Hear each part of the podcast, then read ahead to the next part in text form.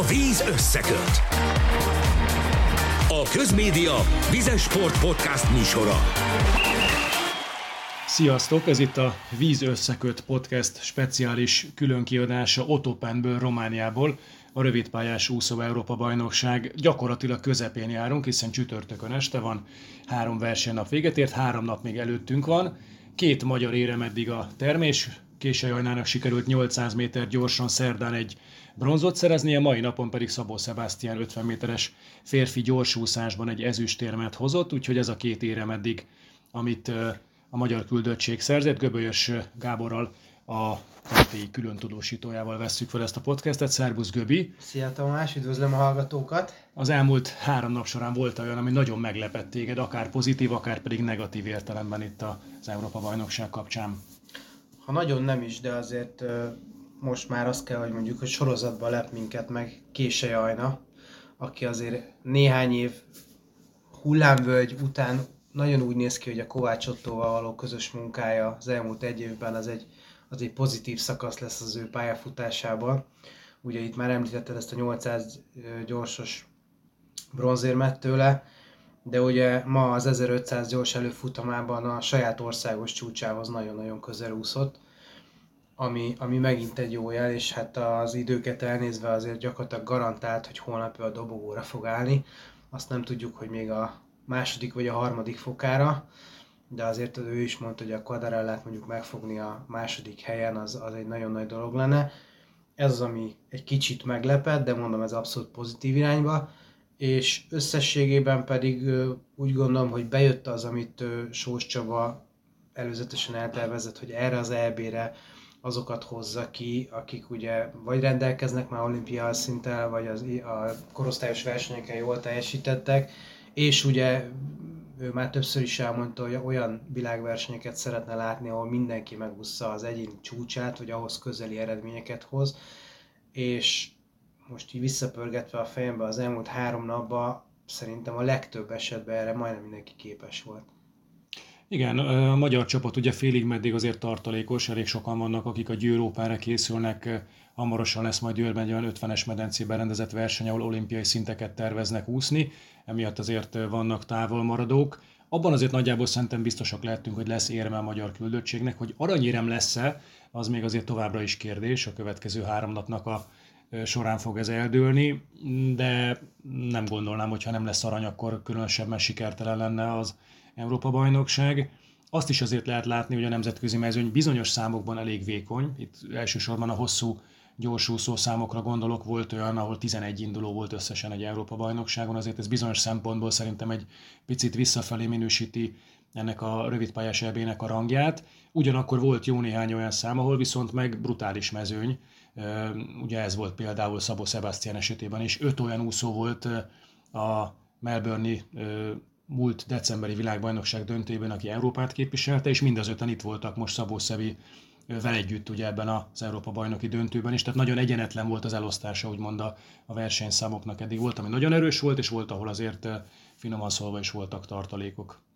Igen, és azért ugye ráadásul itt a Benjamin Proud lévén minden idők egyik legjobb úszását láthattuk, ugye ebbe a számba 200-ra volt a Caleb Dressel világ csúcsától. Hát nem tudom, szerintem a, rövid pálya önmagában mindig egy kicsit más. Tehát ott nagyon sokszor látjuk azt, hogy vagy lyukas a mezőny, vagy egy ország olyan úszókat hozzá el, akik mondjuk egy nagymedencés versenyre nem férnek oda a válogatottba, de például egy, egy 50 gyors, amiről mondjuk most beszélünk, az, az majdnem ugyanaz, mint a nagy, nagy, nagy.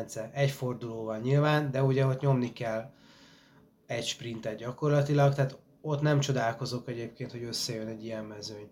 De például a Jakabó Zsuzsana mondta, hogy a, a 200 pillangó, ami nagy medencében tényleg az a legnagyobb fizikai kihívás jelent, és iszonyatosan jól be kell tudni osztani az erőt, az a szám itt egy sprint számá alakul át gyakorlatilag a sok forduló miatt.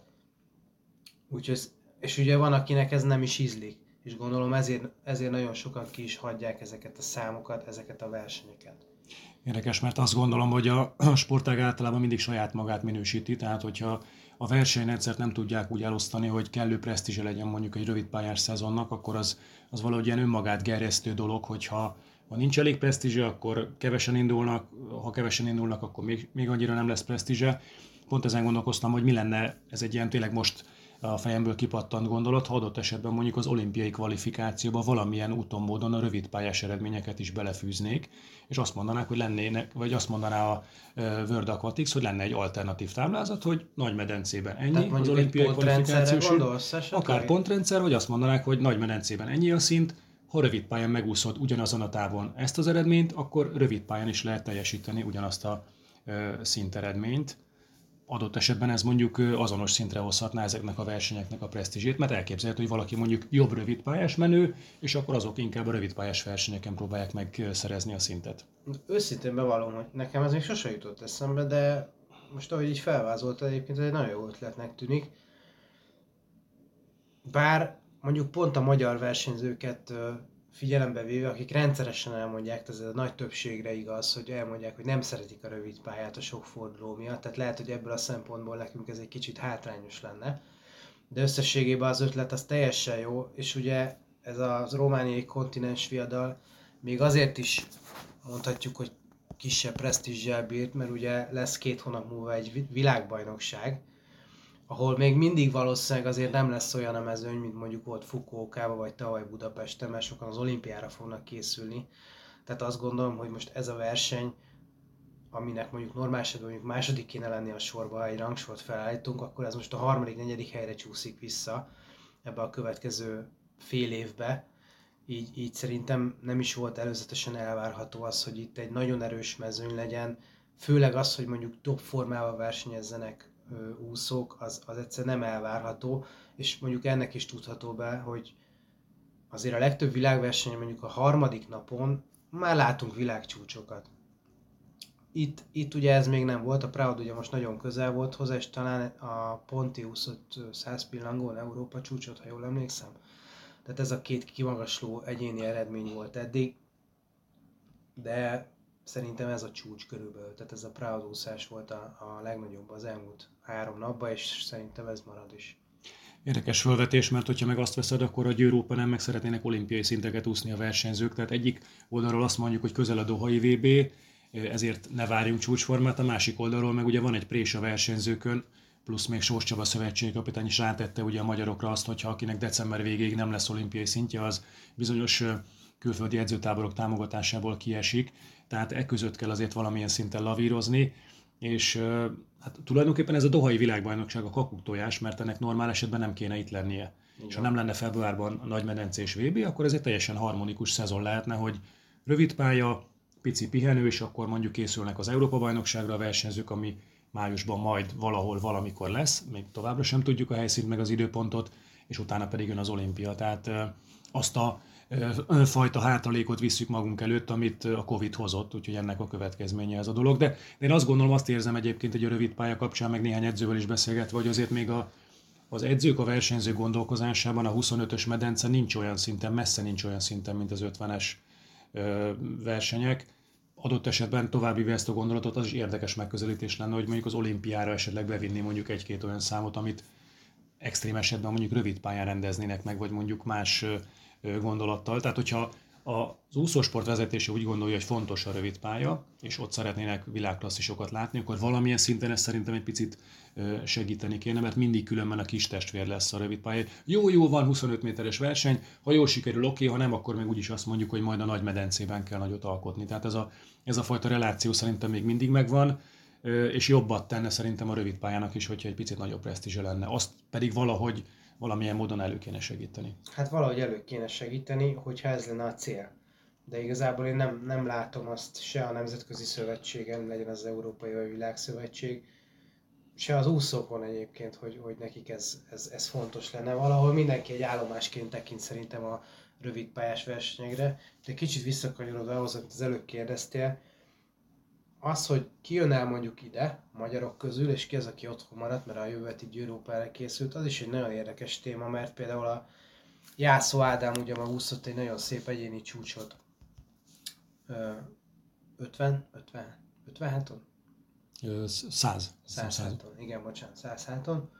És beszéltem vele, és azt mondta, hogy neki ugyanúgy a célja a Győr Open jövő héten, ahol 170 szeretne egy olimpiai alszintet úszni, amitől hivatalosan papíron 4 tizedre van egyébként, de most, hogy ő ilyen jó úszott itt ezen a versenyen, abszolút azt érzi, hogy fejlődött és, és elérheti ezt az eredményt. Jakabó Zsuzsona szintén, én nagyon rég láttam őt ilyen jól versenyezni, a saját ideihez, ideihez képest is nagyon jókat úszott, és valahogy nála is azt láttam a szemében, hogy eljöttem ide, egész jól szerepeltem, és, és akkor mi lenne, hogyha a Győr is megpróbálnám. Tehát én, én, én annak a híve vagyok, nyilván én nem vagyok versenysportoló, de én azt mondom, hogy minél több verseny segíthet abba, hogy az ember top formába kerüljön, de nyilván, aki otthon maradt, mondjuk Kapás Bogi, hogy valakit említsek, ő biztos jobban tudja magáról, hogy neki az sokkal jobb, hogyha nagy medencébe készül arra a számra olimpiai szintet szeretne úszni. Úgyhogy ez egy nagyon nehéz kérdés. Igen, és azért ezt évek óta mondják, hogy a fordulók nem mennek annyira a magyaroknak, meg a víz alatti munkában nem vagyunk annyira hatékonyak, mert hogy nálunk mindig 50-es medencében vannak versenyek, és bezzeg a tengeren túlon ott vannak a jardos medencék, és ott állandóan a forduló meg a víz alatti munka a főszereplő. Ezt erősíti meg egy, ugye Kós Hubert is, aki már egy éveként készül, és csodálatos eredményeket ért el a US open a közelmúltban. Szóval valahogy szerintem erre reagálni kell, tehát ez szerintem így tíz évvel ezelőtt is ugyanezeket a nyilatkozatokat hallottam, hogy, hogy, hogy, nem megy ez nekünk már évtizedes a... probléma. Igen, igen tehát hogy, hogy erre szerintem valami válasz lehetne, hogy mikor rövid pályának a presztízsét, vagy, vagy akár csak mondjuk regionális szinten, vagy az Európai Szövetség azt mondja, hogy neki ez egy fontosabb verseny. Tehát picit itt azért a, a körítésben is azt érzem, hogy az ön kötelező feladat ki kell pipálni, hogy van egy rövid pályás Európa-bajnokság, de olyan nagyon nagy hangsúlyt így a kommunikációban egyébben nem, nem érzékelek, hogy, hogy próbálná mondjuk a, a egykori LEN, most már European Aquatics elérni, hogy, hogy itt tényleg a legjobbak szerepeljenek ezen az elbén. Tehát pici szerintem puder vagy paprika kéne a dologba, ami, ami megerősíti azt, hogy a legjobbak is tényleg komolyan vegyék, és, és elsődleges vagy másodlagos prioritás legyen a, a 25-ös medence. Hát szerintem ez nagyon jó lehetőség egyébként Budapestnek, ahol ugye jövőre egy rövidpályás VB-t rendezünk. Ugye az egyetlen probléma az, hogy olimpiai évében leszünk, tehát lehet, hogy jó néhányan majd fáradtságra hivatkozva szeretnék kiadni azt a viadalt, de, de azért Magyarországon mindig jó hangulatú versenyek vannak, ugye gondoljunk csak egy szimpla világkupára is, ott is milyen jó volt a közönség. Hát esetleg tényleg egy jó budapesti VB szerintem visszaadhatja valamennyire a rövid pályás versenynek a, a presztízsét, de ahhoz az kell, hogy tényleg a legjobbak eljönnek minden országból, és most nem csak Magyarországra gondolok, hanem hanem a, a nagy menők, tehát mondjuk a mai férfi 1500 gyors, tehát az egy Patriniérével mindjárt más lett volna szerintem, mint most. Én megmondom őszintén, én személy szerint nem vagyok a rövid pályás versenyeknek a rajongója, külső, tehát sima szurkoló szemmel is, egyszerűen főleg egy, egy hosszabb távon nagyon nagy különbségek tudnak kialakulni, és gyakorlatilag az ember elveszti azt, hogy, hogy éppen kinek kell szurkolni. Jobb szeretem a nagymedencés küzdelmeket, de amit te is mondasz, hogy a szövetségeknek szerintem ezzel valamit ki kell találnia, de az is tény, hogy ugye főleg a tengeren túliaknál így edzenek, és valószínűleg ez, ezáltal is vannak néha nagy előnybe a fordulóknál, de ha ezen múlik, akkor, akkor többet kell rövid pályán edzeni. Igen, ez furcsa, ez a sportfejlesztés eszembe jut a sífutás korábbi sportága, amit közvetítettem. Ott is annak idején, amikor megjelentek a sprint versenyek, mindenki fűtfát kiabált, hogy hát ez nem, ez nem sífutás, hogyha mondjuk 1000 métert vagy 1500 métert fut valaki, de onnantól kezdve, hogy fölkerült az olimpia programjába a sprint, és a világkopában is megjelentek a versenyek, egy picit más szemüvegen keresztül nézett rá mindenki, megjelentek ennek a szakágnak a specialistái, lett ugyanolyan presztízse, ugyanolyan aranyérmet osztottak, mint a normál versenyeken, tehát ez a húz meg, erez meg játék, ez szerintem akkor, akkor jön elő, hogyha ha tényleg ezeknek a versenyeknek ugyanolyan rangja van, mint mondjuk a nagybedencés úszásoknak. Visszatérve picit még az 1500-ra, amit említettél, itt gyakorlatilag 900 méterig egyébként a világcsúcs részidőn belül ment Daniel Wiffen, tehát nem volt itt Velbrock, nem volt itt Pátrénéri, valahogy én ebben az 1500-ban nagyon érzem a bizsergést, és mondtam is a közvetítésben, hogy szerintem a Párizsi olimpia egyik legnagyobb döntője lesz az úszó a medencés úszóversenyek során a férfi 1500.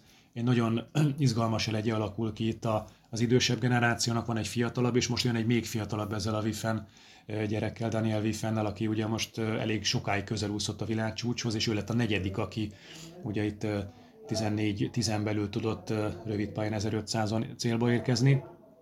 Úgyhogy benne azért elég komoly jövő lehet, és, és nekem nagyon tetszenek egyébként ezek a hosszú távú versenyek, hogy van taktika, picit, mint egy nem tudom, ilyen maratoni futóverseny, hogy hosszúnak tűnik, az ember azt gondolja, hogy, hogy nem történik közben senki, semmi sem, és közben mégis rengeteg minden van, ami miatt izgalmas lehet. Itt most ő egy szólót adott elő, mert nem volt ellenfele, de ha mondjuk ugyanez majd Dohában, a VB-n vagy az olimpián sok-sok hasonló riválissal, köztük mondjuk magyarokkal lesz, akkor ez szerintem egy nagyon fogyasztható, meg izgalmas ilyen 15-20 perces produkció. Igen, bár azért nem mindegy, hogy 60-hoz kell megnézni. az igen. Vagy 30-at. Igen, ő egyébként az EB-nek a felfedezetje, ezt azért mindenképpen kimondhatjuk.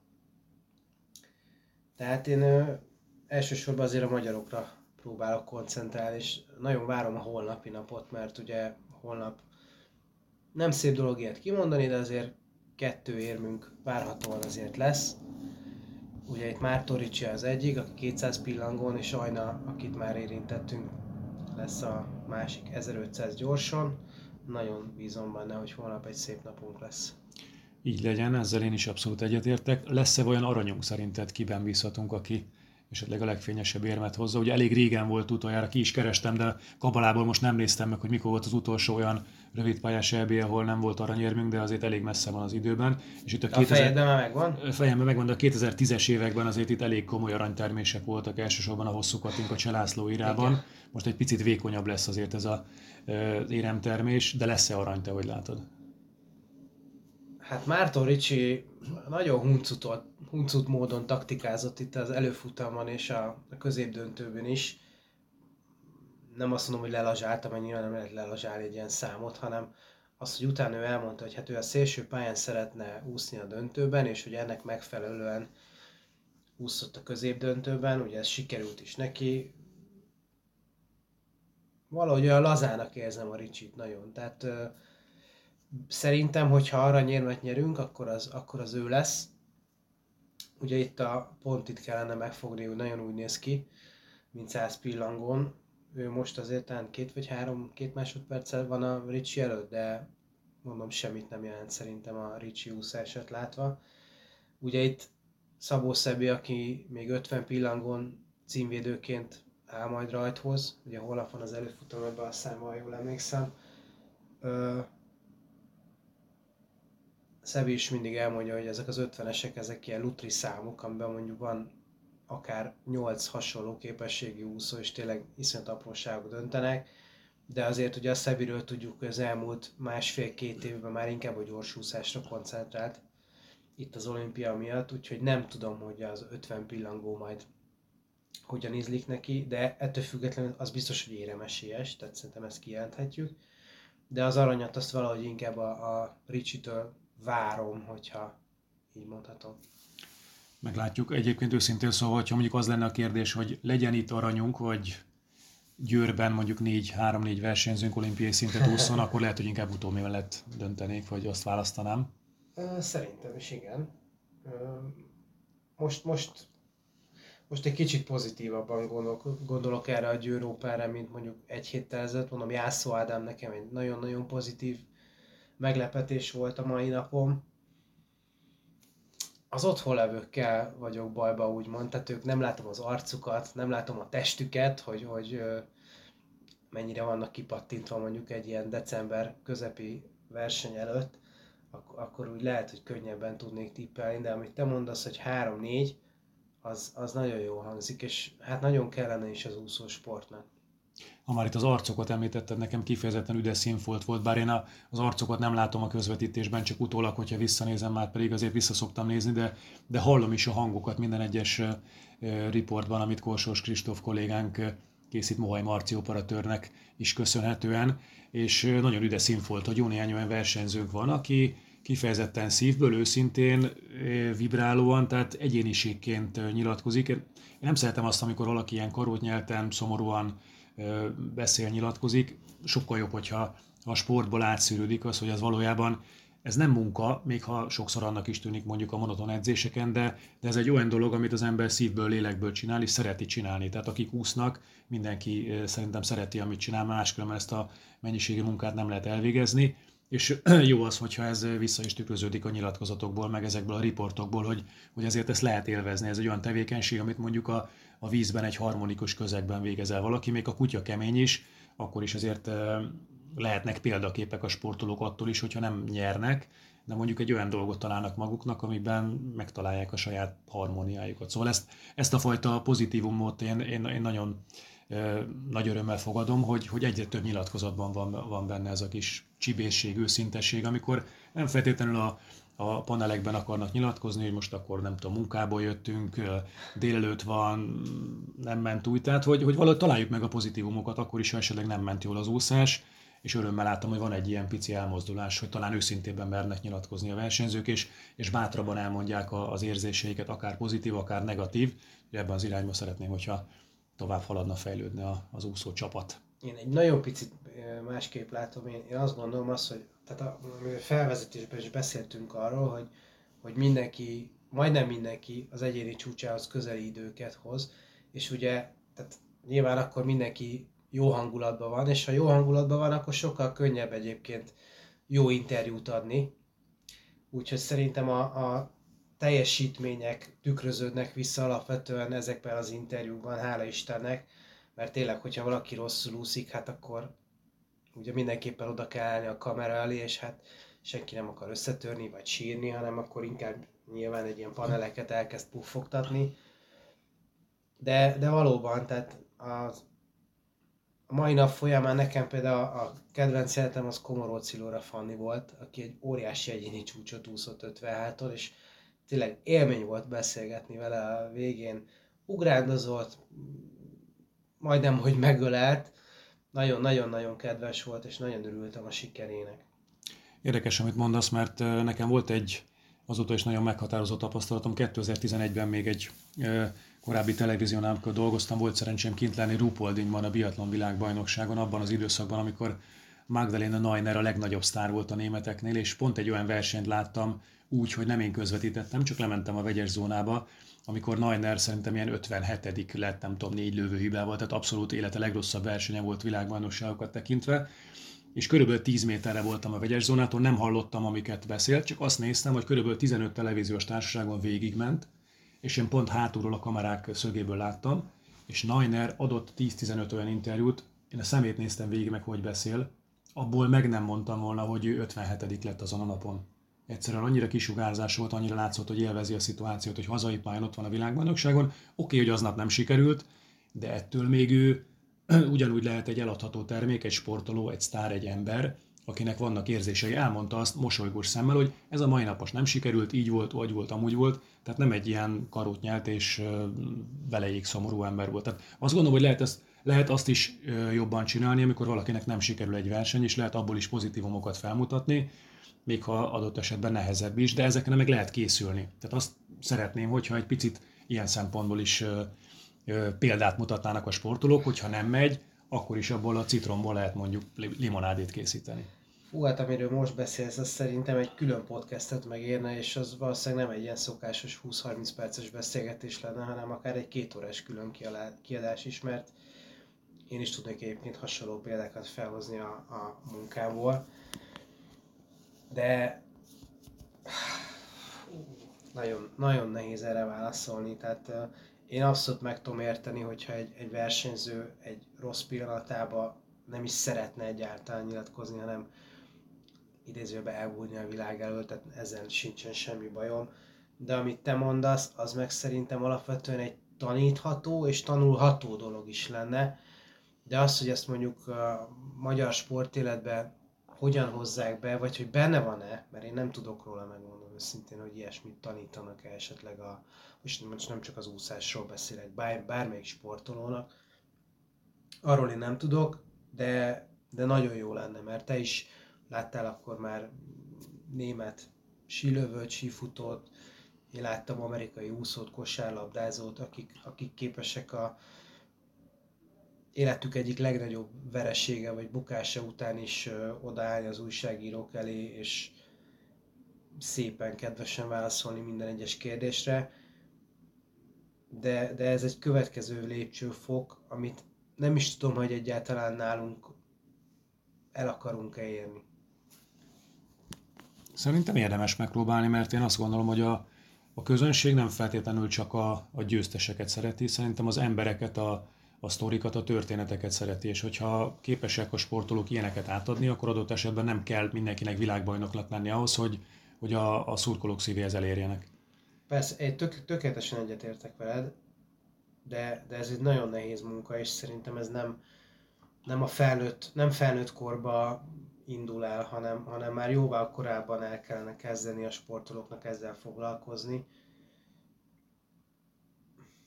Nem tudok erről többet mondani. Na hát akkor ezt ugye levegőben adjuk a podcast végére, egy kis filozófikus felütéssel zárjuk a Víz összekölt podcast külön kiadását. Köszönjük szépen, hogy meghallgattátok, és akkor jövő héten majd igyekszünk otthonról egy picit már a helyszíntől eltávolodva összegezni a romániai rövidpályás úszó Európa bajnokság történését. Göbi, köszi szépen, hogy itt voltál egy hosszú nap végén. Köszönöm szépen. És nektek pedig köszönjük szépen a figyelmet, szurkoljatok a következő három napban is a magyar úszóknak. Hajrá magyarok! Sziasztok! A víz összeköt. A Közmédia Vizes Sport Podcast műsora.